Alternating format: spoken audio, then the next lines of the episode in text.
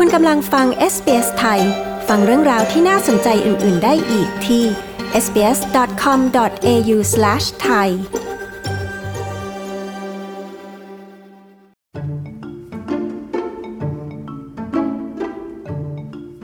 ชวาลินสเวตนันเผยว่าเหตุใดมหาวิทยาลัยแมคควารีจึงมั่นใจให้เธอทำงานสอนภาษาและวัฒนธรรมญี่ปุ่น ที่สถาบันมา 13 ปีแล้ว แม้เธอจะไม่ใช่เจ้าของภาษา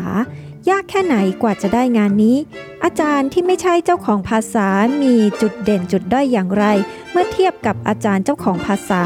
และการทำงานในมหาวิทยาลัยที่นี่ที่ไม่มีผู้ใหญ่คอยประคอง จะต้องปรับตัวอย่างไร ดร ชวาลินสเวตนันให้ข้อมูลเจาะลึกในประเด็นเหล่านี้ ดิฉัน ปริสุทธ์สดใส SBS ไทย มีบทสัมภาษณ์ค่ะ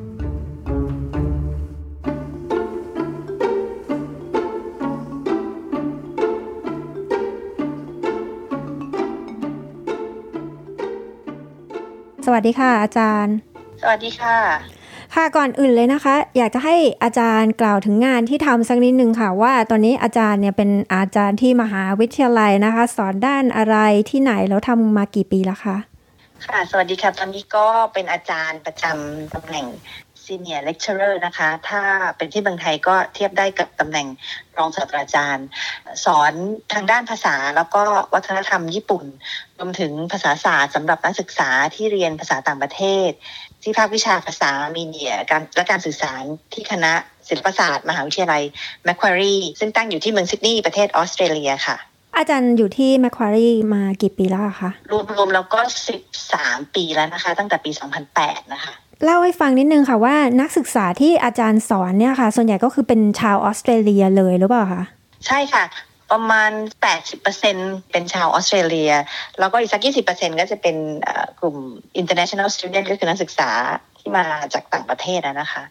แต่ถ้าพูดถึงนักศึกษาชาวออสเตรเลียเนี่ยก็จะมีผสมกันระหว่างหน้าเป็นแบบฝรั่งจ๋าไปเลยกับหน้าเป็นแบบเอเชีย จีนเกาหลีอะไรอย่างเงี้ยค่ะอินเดียอะไรเงี้ยเขาก็จะมีเชื้อสายแตกต่างกันมา มีความหลากหลายในห้องเรียนเยอะพอสมควรค่ะ เป็นยังไงมายังไง อาจารย์ถึงได้มาสอนที่นี่ล่ะคะอาจารย์เรียนภาษาญี่ปุ่นเริ่มเลยเนี่ยจากที่ไหนแล้วก่อนที่จะมาเป็นอาจารย์สอนภาษาญี่ปุ่นที่ออสเตรเลียนะคะ อาจารย์สอนที่เมืองไทยหรือว่าทำงานสอนภาษาหรืออะไรมาก่อนนะคะ ตอนปริญญาตรีค่ะเรียนเอกภาษาญี่ปุ่นที่ คณะสารศาสตร์จุฬาแล้วก็หลังจากนั้นก็ไปเรียนที่ประเทศญี่ปุ่นที่มหาวิทยาลัยเกียวโต ตอนนั้นก็เรียนปริญญาโทกับปริญญาเอก ด้านภาษาศาสตร์ภาษาญี่ปุ่นนะคะ แล้วก็พอเรียนจบกลับมาก็มาทำงานเป็นอาจารย์ประจำที่สาขาวิชาภาษาญี่ปุ่น ภาคภาษาตะวันออก ที่คณะอักษรศาสตร์จุฬาที่เรียนจบมานะคะออสอนอยู่ที่จุฬาได้เกือบสี่ปี ก็ได้งานเป็นนักวิจัยประจำสถาบันวิจัยที่ญี่ปุ่น ก็กลับไปทำงานที่ญี่ปุ่นใหม่ที่เกียวโต แล้วก็หลังจากนั้นก็ถึงจะย้ายตามครอบครัวมาอยู่ที่ซิดนีย์ตั้งแต่ ปี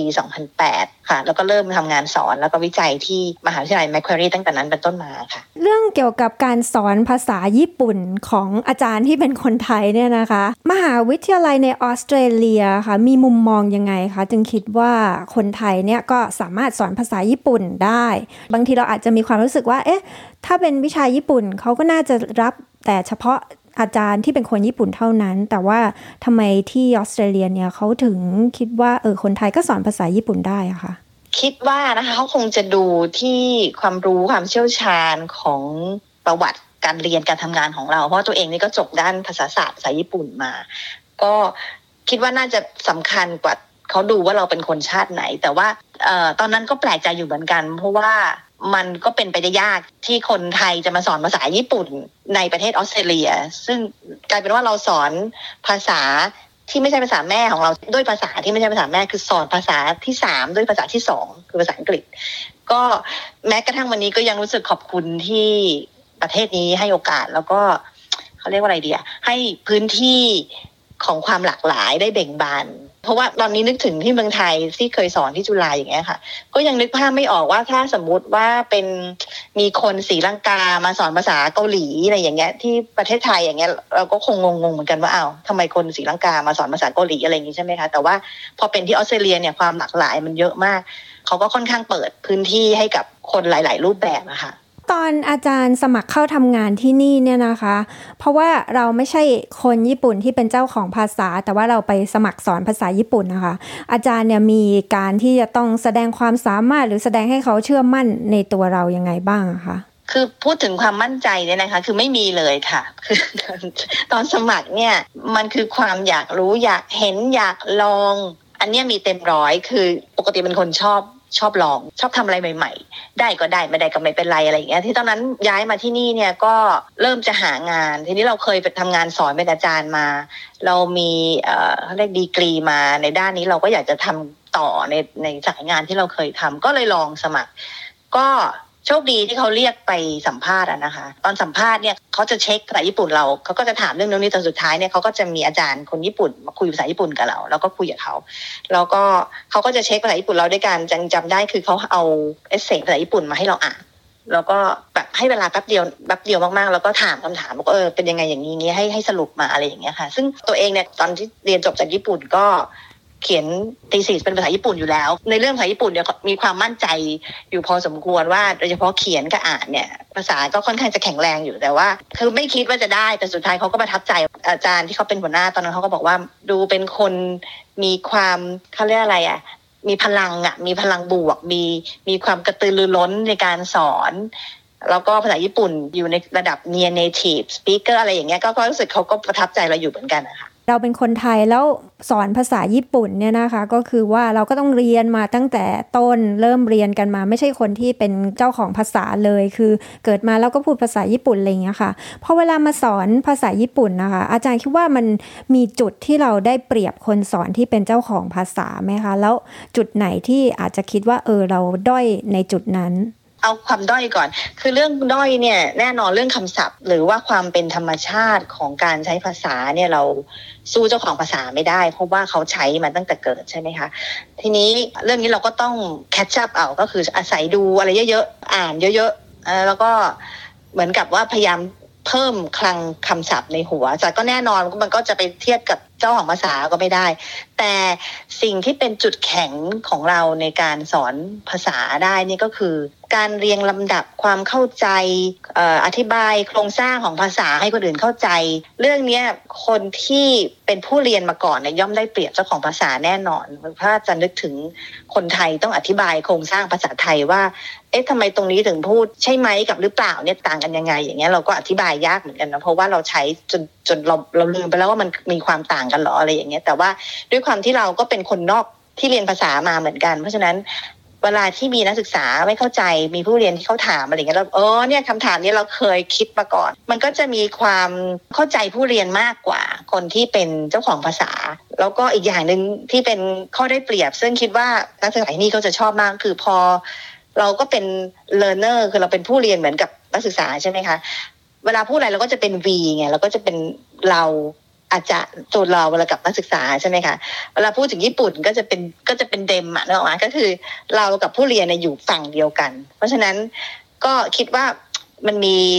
เอมพัตตีในเรื่องนี้อยู่คือว่าโอ้ไปตรงนี้มันยากนะเราเข้าใจนะ เนี่ย วิธีการเข้าใจว่าทำญี่ปุ่นตรงนี้มันมันก็อาจจะยากสำหรับตรงนี้ เพราะว่าตรงนั้นเราก็เคยผ่านมาแล้วอะไรอย่างเงี้ยก็คิดว่าค่อนข้างเข้าใจความรู้สึกของผู้เรียนได้มากกว่าเจ้าของภาษานะคะ ก็เหมือนกับเวลาที่ยกตัวอย่างภาษาอังกฤษอย่างตอนนั้นเราเรียนพวก present perfect past tense อืมอะไรอย่างเงี้ยอืมถ้ามาถามฝรั่งจริงๆเขาก็แบบเว้ยจะมาอธิบายอะไรตรงนี้ก็คงจะใช่ไม่เขาค่อยไม่รู้ไง นอกจากเขาจะได้รับการเทรนในด้านนี้มาโดยตรง อันนี้ก็เป็นผู้เชี่ยวชาญไปก็อีกแบบหนึ่งแต่ว่าถ้าเป็นคนทั่วไปอย่างเงี้ยค่ะ คิดว่าเขาคงอธิบายได้ไม่ชัดเจนเท่ากับ คนที่มองมาจากข้างนอกซึ่งปกติจะใช้คำนี้ว่าเวลาเราพูดภาษาญี่ปุ่นเนี่ยเราใช้สมองพูด เพราะว่ามันต้องทำงานตลอดเวลาว่าเอ๊ะอันนี้มันต้องบวกอันนี้แล้วมันต้องใช้คำช่วยอันนี้อันนี้ในขณะที่คนที่เป็นเจ้าของภาษาเนี่ยเขาใช้ใจพูดคือเขาพูดด้วยความเคยชิน เพราะฉะนั้นเวลาจะอธิบายเนี่ยคำอธิบายมันจะมีความลึกซึ้งต่างกันอืมค่ะ ก็เป็นจุดที่น่าสนใจมากทีเดียวนะคะ เรียกว่าช่วยคนที่เรียนภาษาได้เพราะหัวอกเดียวกันเคยผ่านมาก่อน ใช่ใช่หัวอกเดียวกันใช่ SBS ไทยทางโทรศัพท์มือถือ ออนไลน์ และทางวิทยุ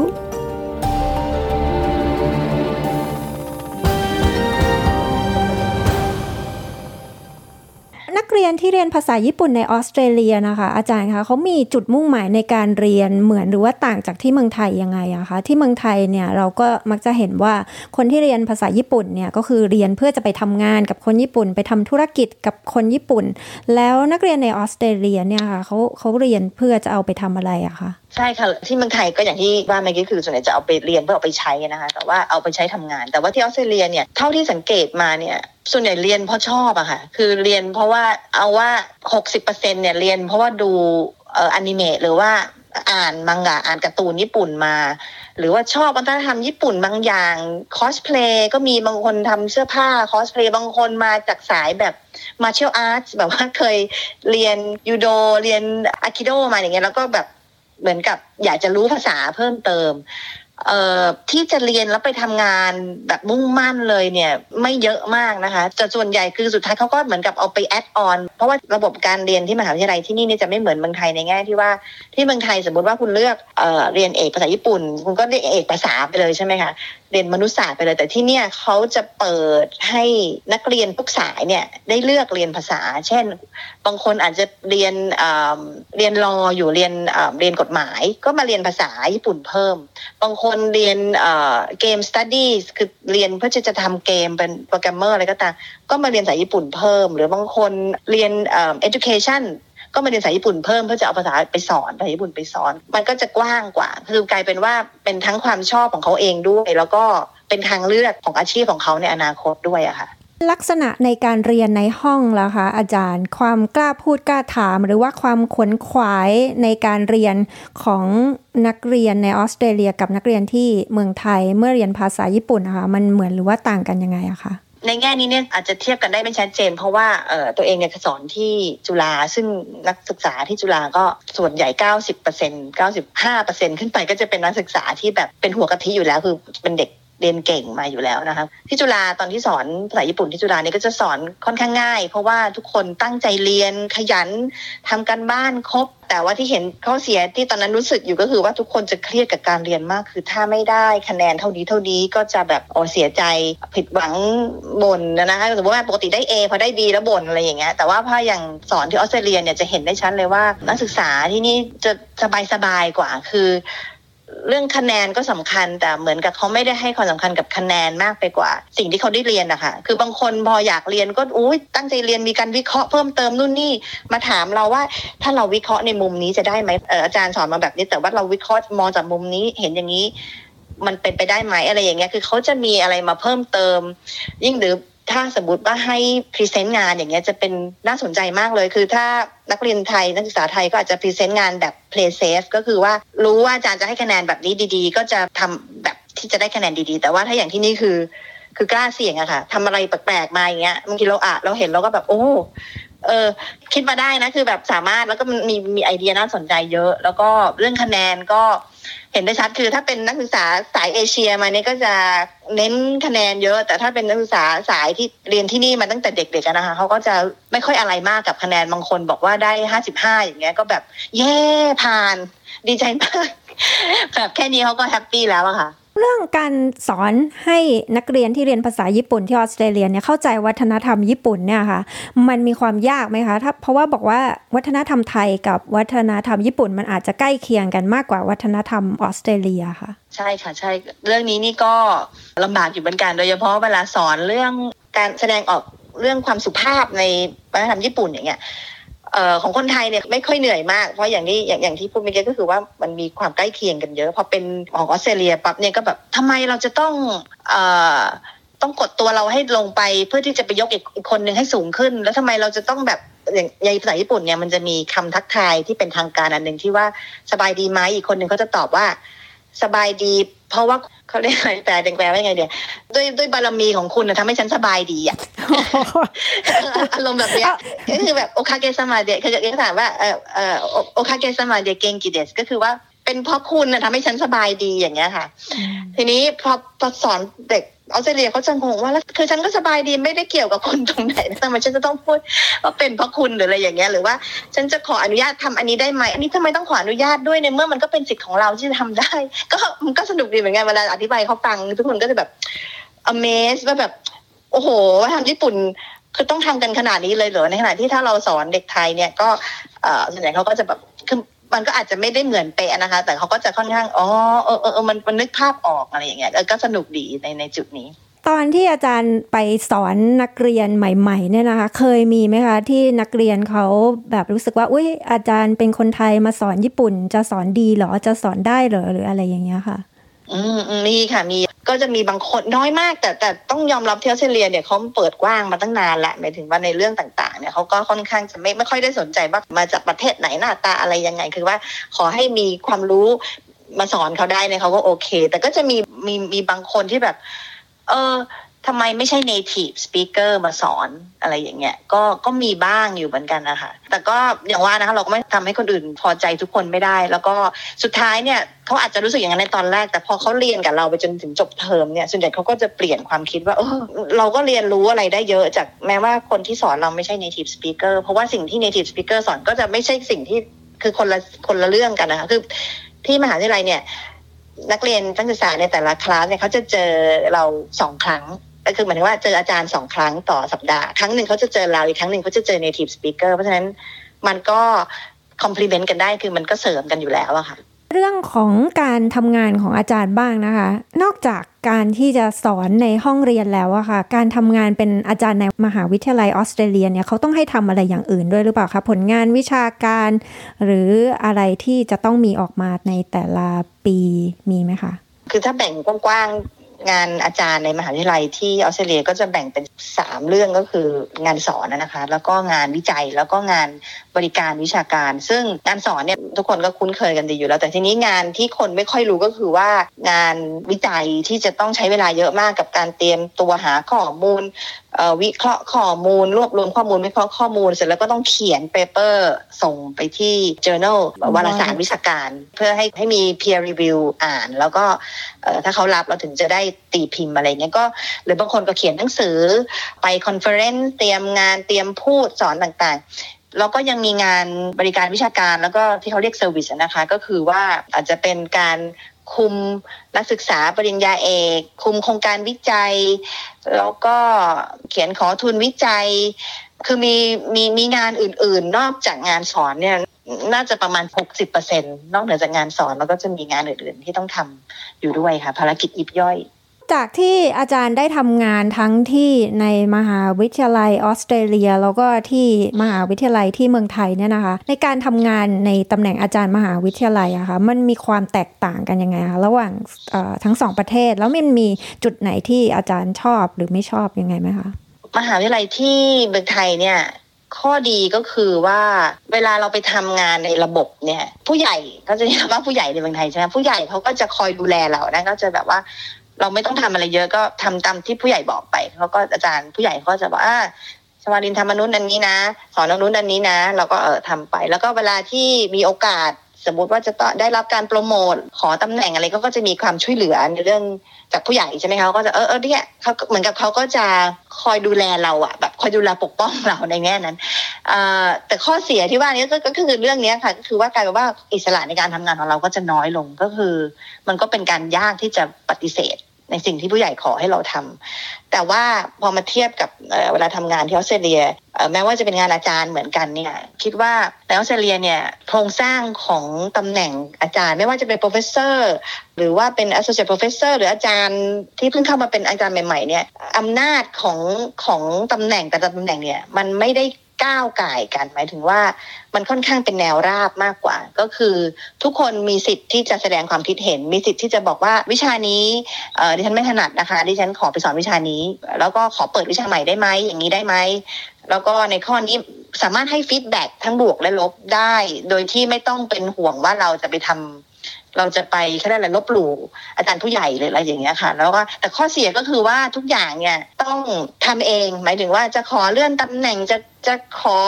ทุนวิจัยจะทำอะไรอย่างเงี้ยคือใช้คำว่า speak up คือต้องลุกขึ้นมา แล้วก็ทำด้วยตัวเอง คือจะไม่มีไม่มีอาจารย์ผู้ใหญ่คนไหนที่เขาจะมาคอยปกป้องเรา แต่เราสามารถไปขอความช่วยเหลือให้เขาช่วยอ่านไรได้แต่เราก็ต้อง reach out ก็คือเราจะต้องเดินไปขอเขาเองคือติดต่อไปหาเขาก่อนแล้วบอกว่าไม่ทราบเออช่วยช่วยอ่านนี้ได้ไหมว่าเออทุนวิจัยอันนี้มันโอเคหรือเปล่าส่วนส่วนใหญ่ก็จะเต็มใจช่วยเรา แต่ว่าจะไม่มีใครที่จะมาแบบคอยกางปีกอบอุ้มเราเหมือนกับตอนที่เราอยู่เมืองไทยอะค่ะสำหรับคนไทยคนอื่นๆ ที่คิดว่าอยากจะทำงานสอนในมหาวิทยาลัยออสเตรเลียนะคะ อาจารย์มีคำแนะนำที่อยากจะฝากไหมคะ ก่อนอื่นเลยก็คือ ถ้าเป็นพูดเรื่องทางเทคนิคเนี่ยก็หมายถึงว่าจะต้องมีคุณสมบัติตามที่เขากำหนด เช่น ตอนนี้ก็ต้องจบปริญญาเอกส่วนใหญ่ถ้าไม่ถ้าไม่จบปริญญาเอกนี่ก็ไม่สามารถเข้ามาทำงานสอนในมหาวิทยาลัยได้ นอกจากจะเป็นอาจารย์พิเศษก็สามารถ จบปริญญาปริญญาตรีปริญญาโทได้ แต่ว่าก็มีไม่เยอะอะค่ะแต่โดยเฉพาะถ้าต้องการตำแหน่ง full time เนี่ยก็ต้องจบปริญญาเอกมาในสายงานที่จะสอน แล้วก็อีกอย่างนึงก็ต้องมีงานผลงานวิชาการเยอะๆ ต้องตีพิมพ์ผลงานวิชาการในระดับที่ไปสู้คนอื่นเขาได้ อย่างน้อยก็ต้องเอาปีละหนึ่งเรื่อง ในในวารสารวิชาการต่างประเทศ แล้วก็สำหรับคนไทยโดยเฉพาะเนี่ยคิดว่าถ้ามีคุณสมบัติเหล่านี้ครบแล้วเนี่ยสิ่งที่อยากจะแนะนำก็คือว่าจะต้องมีความกล้าที่จะลอง เพราะว่าบางคนน่ะ รู้สึกว่า เออเราไม่ใช่คนที่นี่ภาษาอังกฤษเราก็ไม่ได้ดีขนาดนั้น เราจะไปสอนมหาวิทยาลัยที่ที่ออสเตรเลียได้ยังไง อันนี้จะต้องเอาออกไปก่อน แล้วก็ลองดูว่า บางทีอะสิ่งที่เขาอยากได้อะไม่ใช่การพูดภาษาคล่องแคล่ว แต่เขาอยากได้สิ่งที่อยู่ในหัวเรา คือเขาอยากอยากฟังว่าเราจะพูดอะไร เราจะสอนอะไร เราจะเสนออะไรบ้างอย่างเงี้ยค่ะ ในสายงานของเราเนี่ย ถ้าเรามีอะไรที่จะนำเสนอเขาเนี่ย อย่าไปเอาเรื่องอื่นมาเป็นอุปสรรคให้ให้ลองลุยดู แล้วก็ขอให้ทุกคนโชคดี ถ้าใครอยากมาทำงานสอนที่นี่ก็มีคำถามอะไรก็สามารถที่จะติดต่อมาถามได้นะคะ ขอบคุณมากนะคะ อาจารย์ที่วันนี้คุยกับ SBS ไทยค่ะ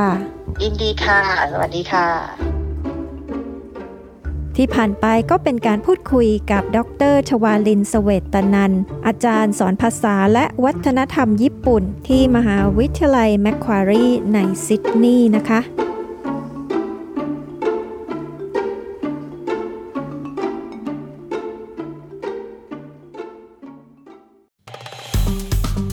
ดไลค์ แชร์ และแสดงความเห็นไป follow SBS ไทยทาง Facebook